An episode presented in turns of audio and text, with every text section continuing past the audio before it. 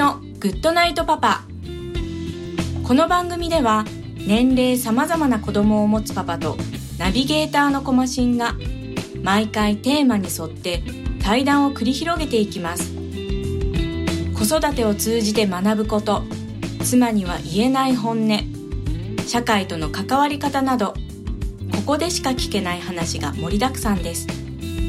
それでは今回の対談をお楽しみください。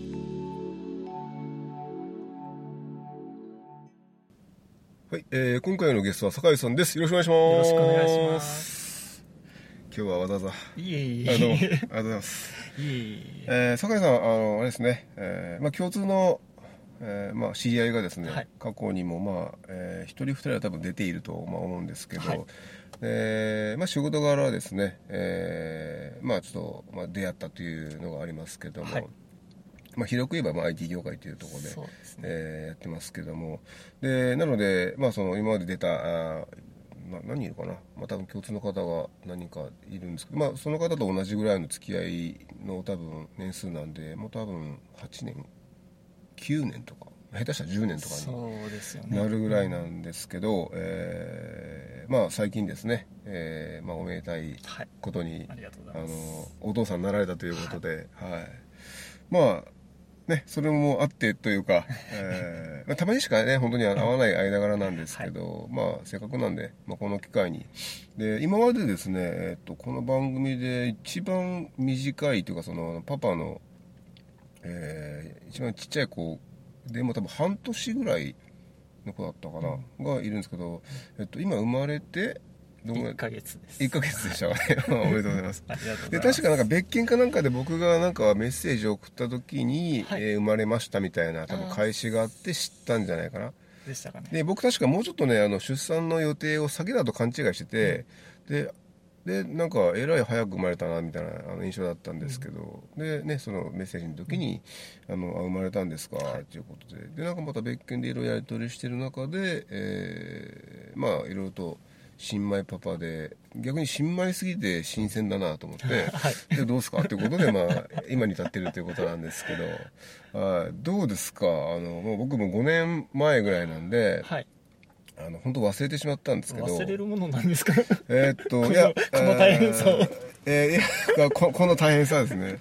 いやそうなんですよ。僕本当ねもうわ忘れたっていうかあの僕の場合1ヶ月ぐらい嫁が実家に帰って、はい。でまあ1ヶ月ちょっとして帰ってきたって感じで、はい。そこからなんで、うんまあ、今とねちょうどタイミング的に合うかどうか分かんないですけどやっぱね、えー夜泣きはしたけどもすげえ大変だったなとか、うん本当にもうきつかったなっていう印象はないんですよただ多分た当時は当時で大変だったはずなので、で実際どうですか？その今のこもう夜中ははい。泣く時はもうずっと泣いてう、うん。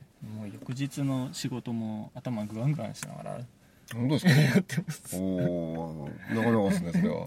結構ししんどいです。本当ですか？であー。そうなんですよね。で何に何に泣いてるかも喋らないからですね当う然、ん。まあそうですね。でどうしたらいいかわからない。はい。で手持ちのカードは、はい。まあ、ミルクあげるかうん。おむつ替えるかうん。あやすかうん。ぐらいその3つぐらいしかないんですよまだ。あはいはいはいそうですね。でもうそのカード全部切っても泣き止まなかったらもうどうしたらいいかわからないんです。ああそのカードはなかなかああそうですか。うーん。でその場合は結局泣き止まない場合っていうのは、えーとえー。もうただ耐えるのみとしのぐのみということで。しのぐのみですね、はいまあはいおしゃぶりあげてうんうんちょっともう最近泣きすぎてちょっと声がうん。枯れ始めちゃって、うできるだけもう泣かさないようにおしゃぶりとかはいはい。してあげたりとかですね。えっと男の子でした男の子です。だよねあまあちょっと女の子なんですけど、うん。まあまあまあちょっとね、まあ、違いはあるでしょうけどもまあなかなかわんぱくなんですか？1ヶ月目にして。結構。かもしれないですね。あ本当ですか。いやーでちょっとまああのね話ずれるかもしれないです。けど、子供ができたよと。はい。いう時っていうのはそのどうどうでしたかね？まあもちろん嬉しいっていうのはあったんでしょうけどなんかあの第一印象というか。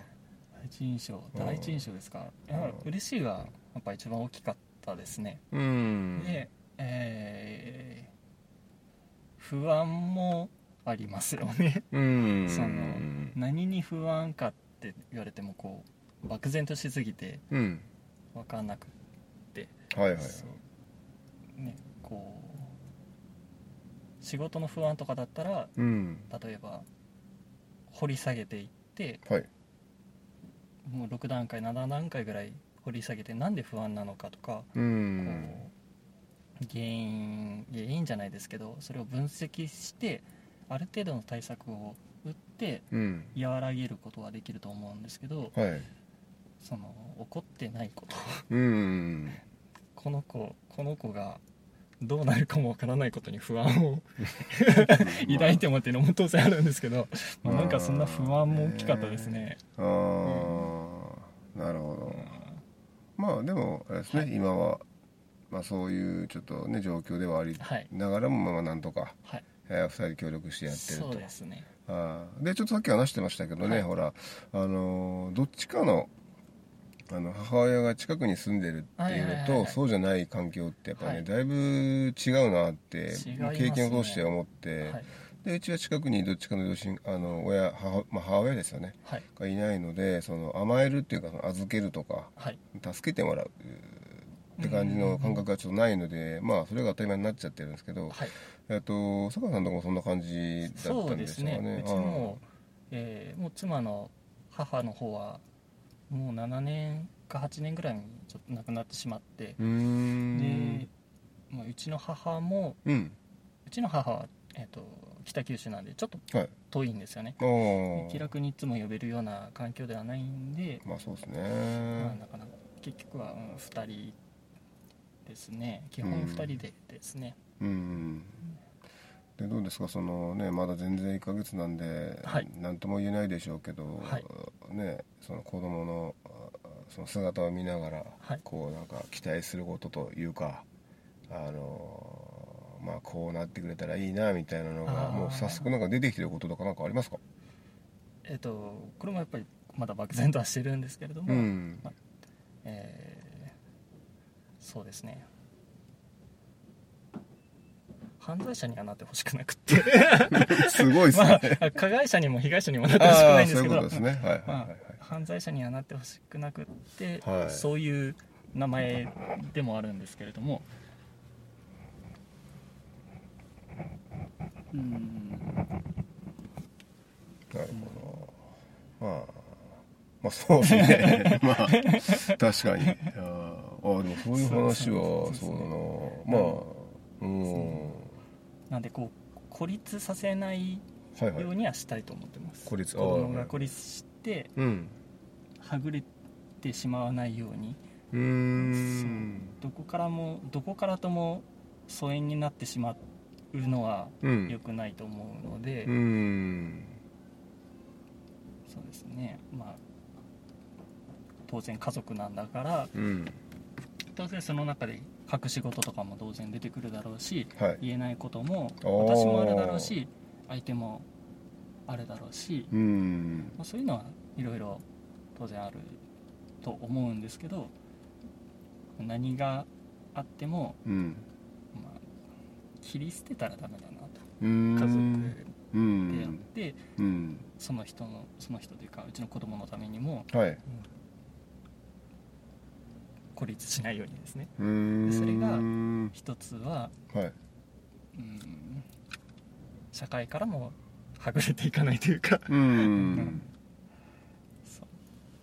ですかね。ということはあれですね。それほらもうちょっとまあ手前っていうかその年齢的なものでいうと非行だったりとか、不良とかっていうところとはい。もちょっと絡んでくるかと思うんですけど、あーそうですあれはねやっぱねその僕の周りの、えー不良とかその非行少年っていうのはですね、あのやっぱりその、えー家族を見る限り、うん。もうあのそうもうなることが約束されていたような環境でしたねやっぱり、はいはいはいあの何にもないとこから急にその非行とかうん不良とかっていうのはやっぱならないなっていうのがうん。僕のまあ僕のあれですよあの、かえっと、地元のね、はい。い、ろんな人見ての感想ですけど、はい。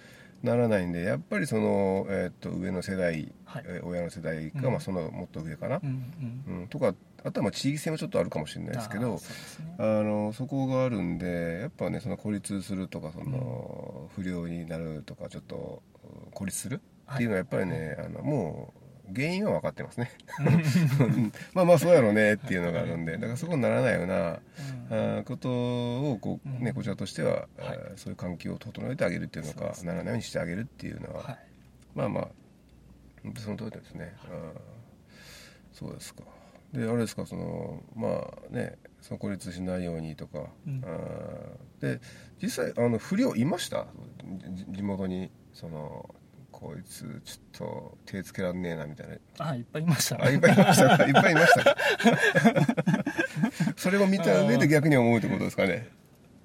なんかほら不良そこのなんなんですかね。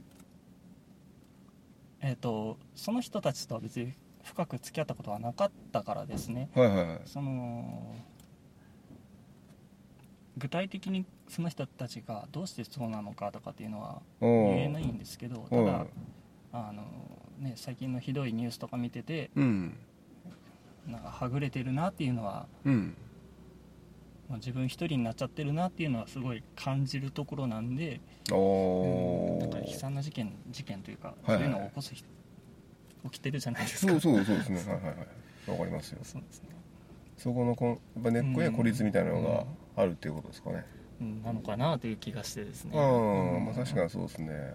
で孤立もあるし多分そのねえーっとその起こした本人からするとはい。孤立だっただろうし、そはい。の自分から何かその発信することができない人が結構多かったんじゃないかなと思って。だからそれは多分周りが、えー気を使ってあげるっていうのはおかしいんですけどね。ちょっとこう一声かけてあげるっていうのが、うんまあ、なかったから孤立になってしまった、うんプラスその性格が相合わさってそうなっちゃったみたいな、まあ、難しいところですけどね。そうですね。あー。ただまあねうちら親としてはそういうふうにならないような状態状態を作ってあげるっていうことがまあ一番できるうん。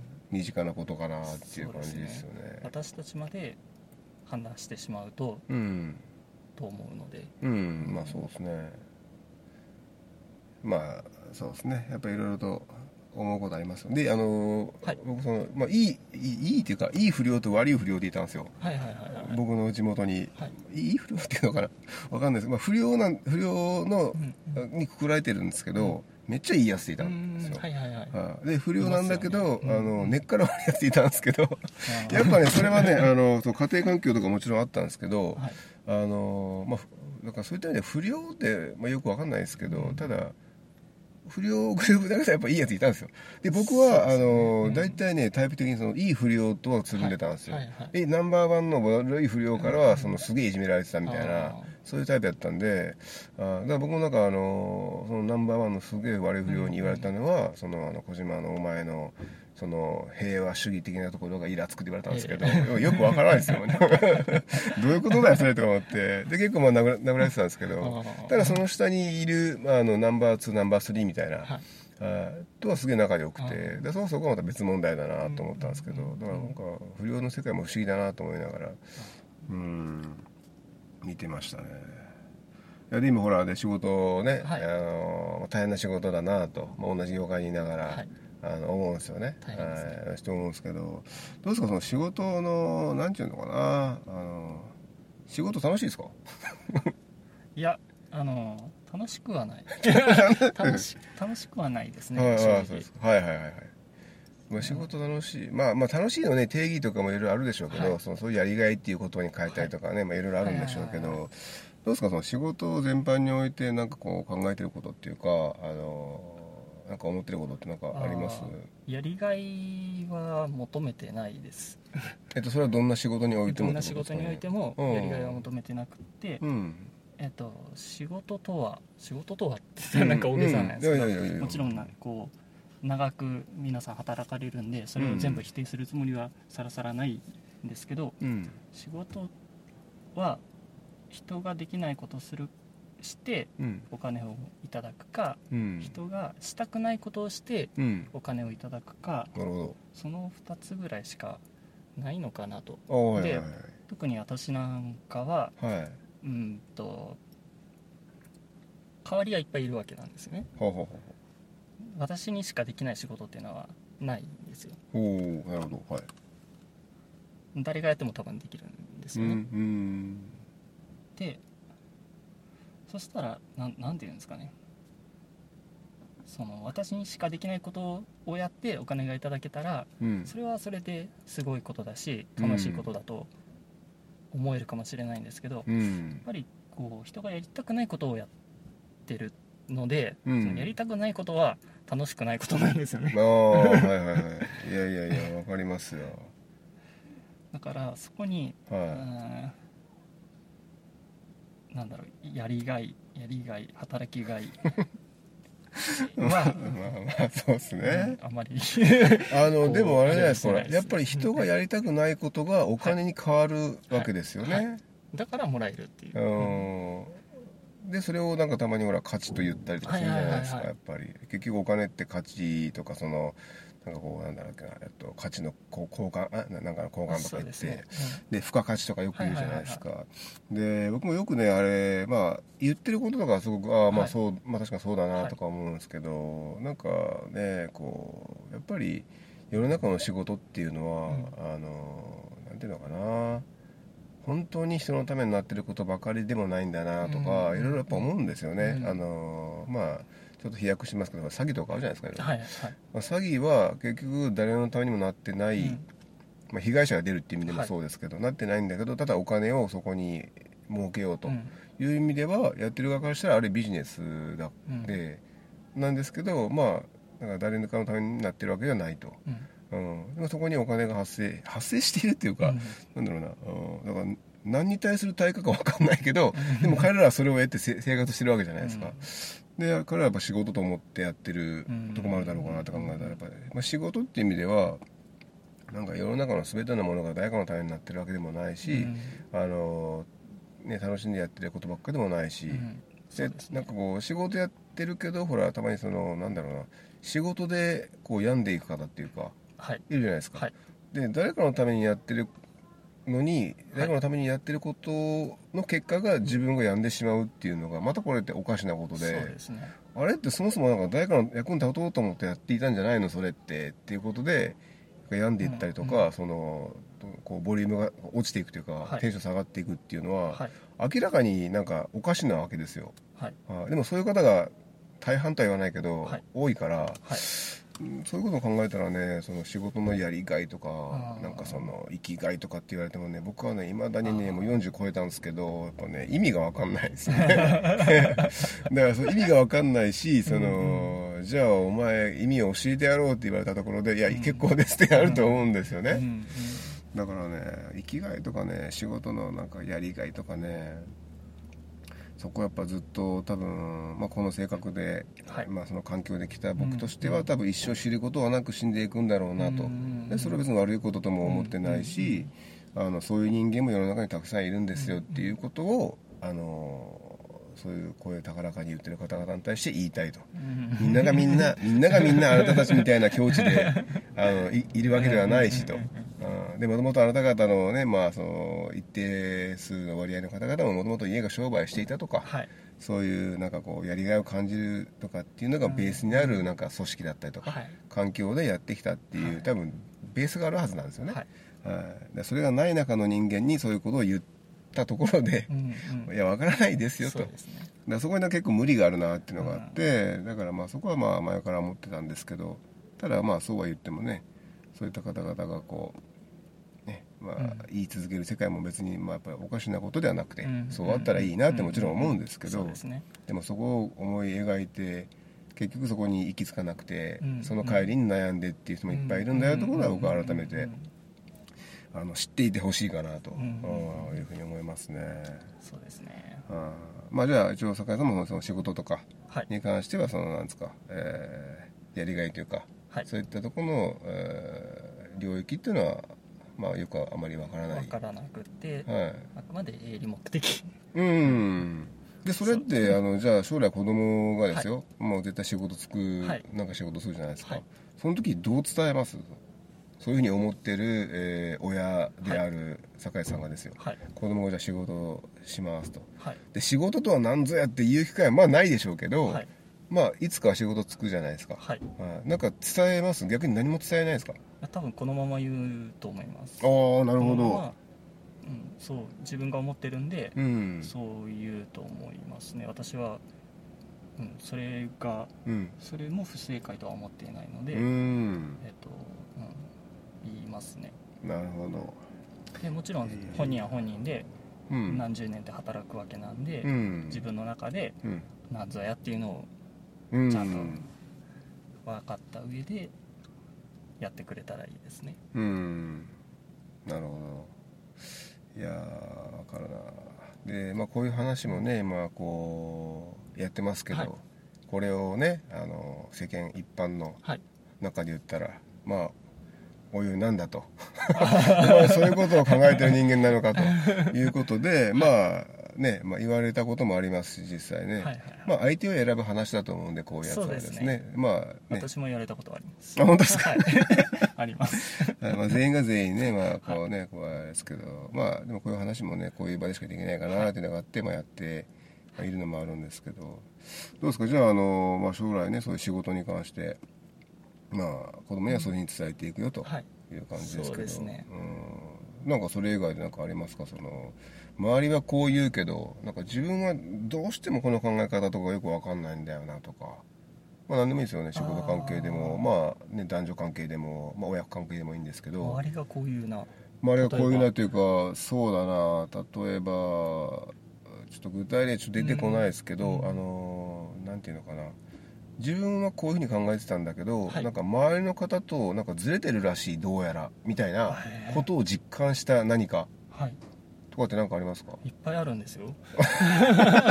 なんかいつも言われるんですね。あ本当ですか？笑いのツボおかしいよねとか。そんなんもそうだしなんかいろいろ人とずれてるよねっていうような感じはいろいろ言われてるからですね。うーん。ななんだ？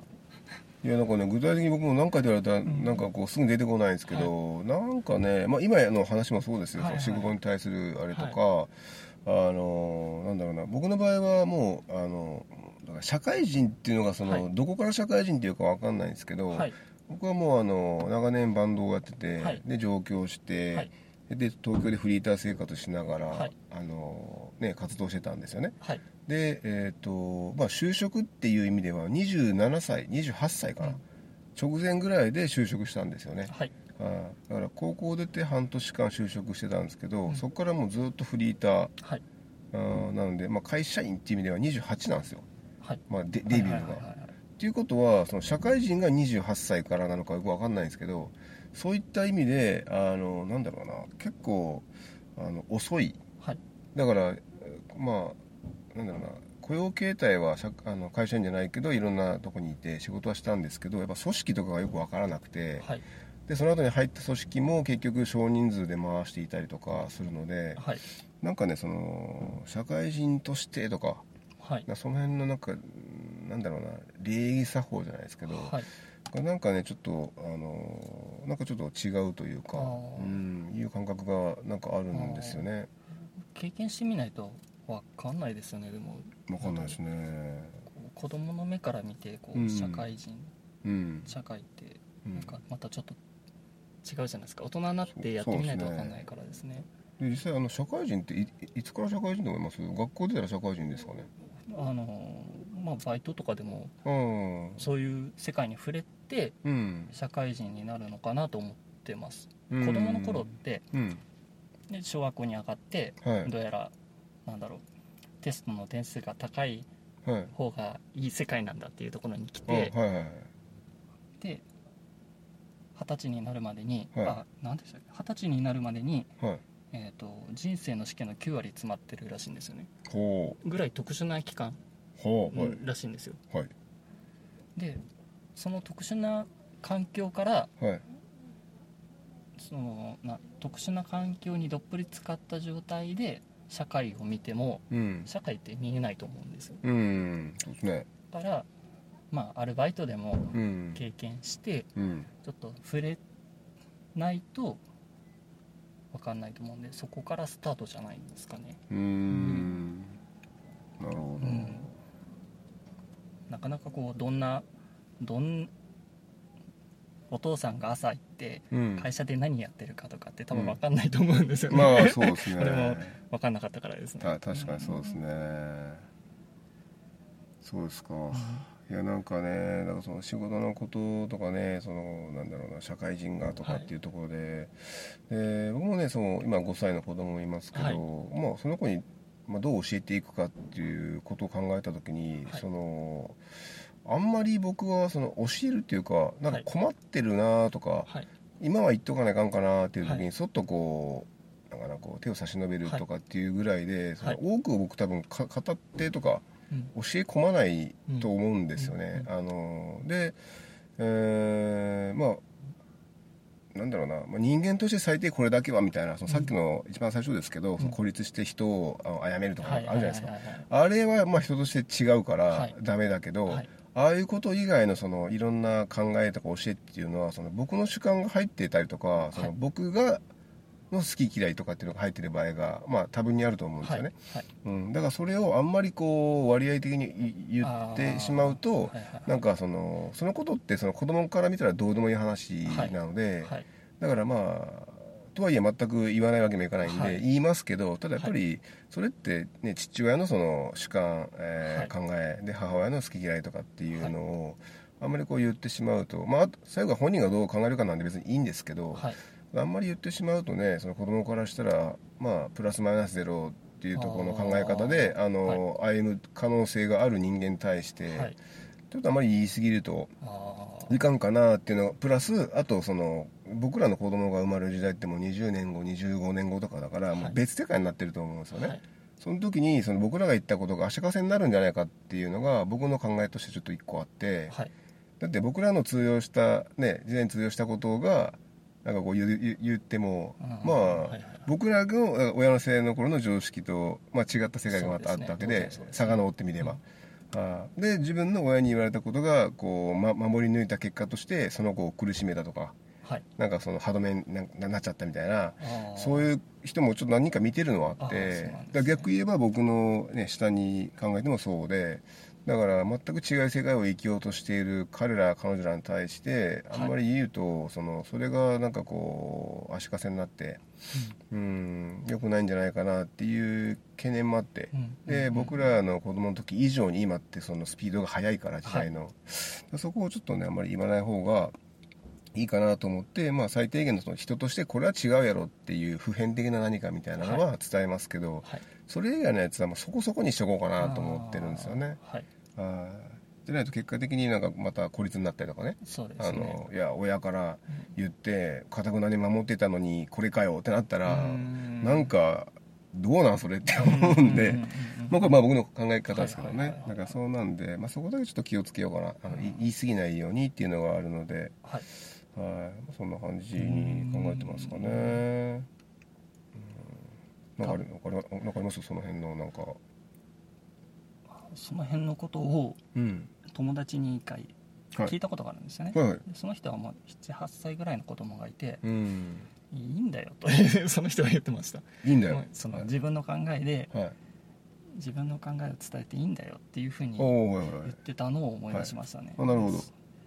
その時はそうこう深くは 話してなくてさらっと流してしまったんですけど、まあまあまあ白紙だと思うんですよねまだ子供って、そうですね。真っ白真っさらな状態でうん。そこに、うん、親が何になってほしいとかを別に書くつもりはないですけど、うん。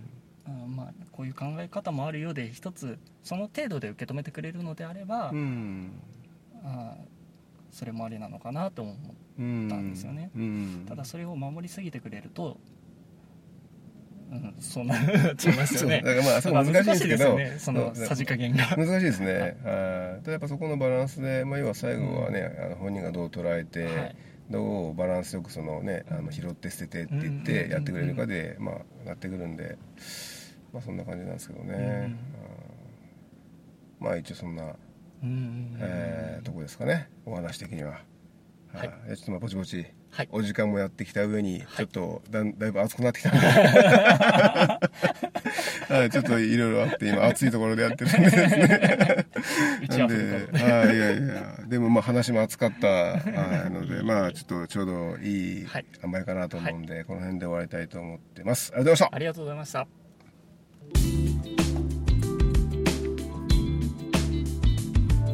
コマシンのグッドナイトパパ今回の対談はいかがだったでしょうか？働き方改革とよく言われますがそれ以前にそもそも働くとはどういうことなのかについて共通の認識を持っておく必要があると思います。ではまた来週お会いしましょう。おやすみなさい。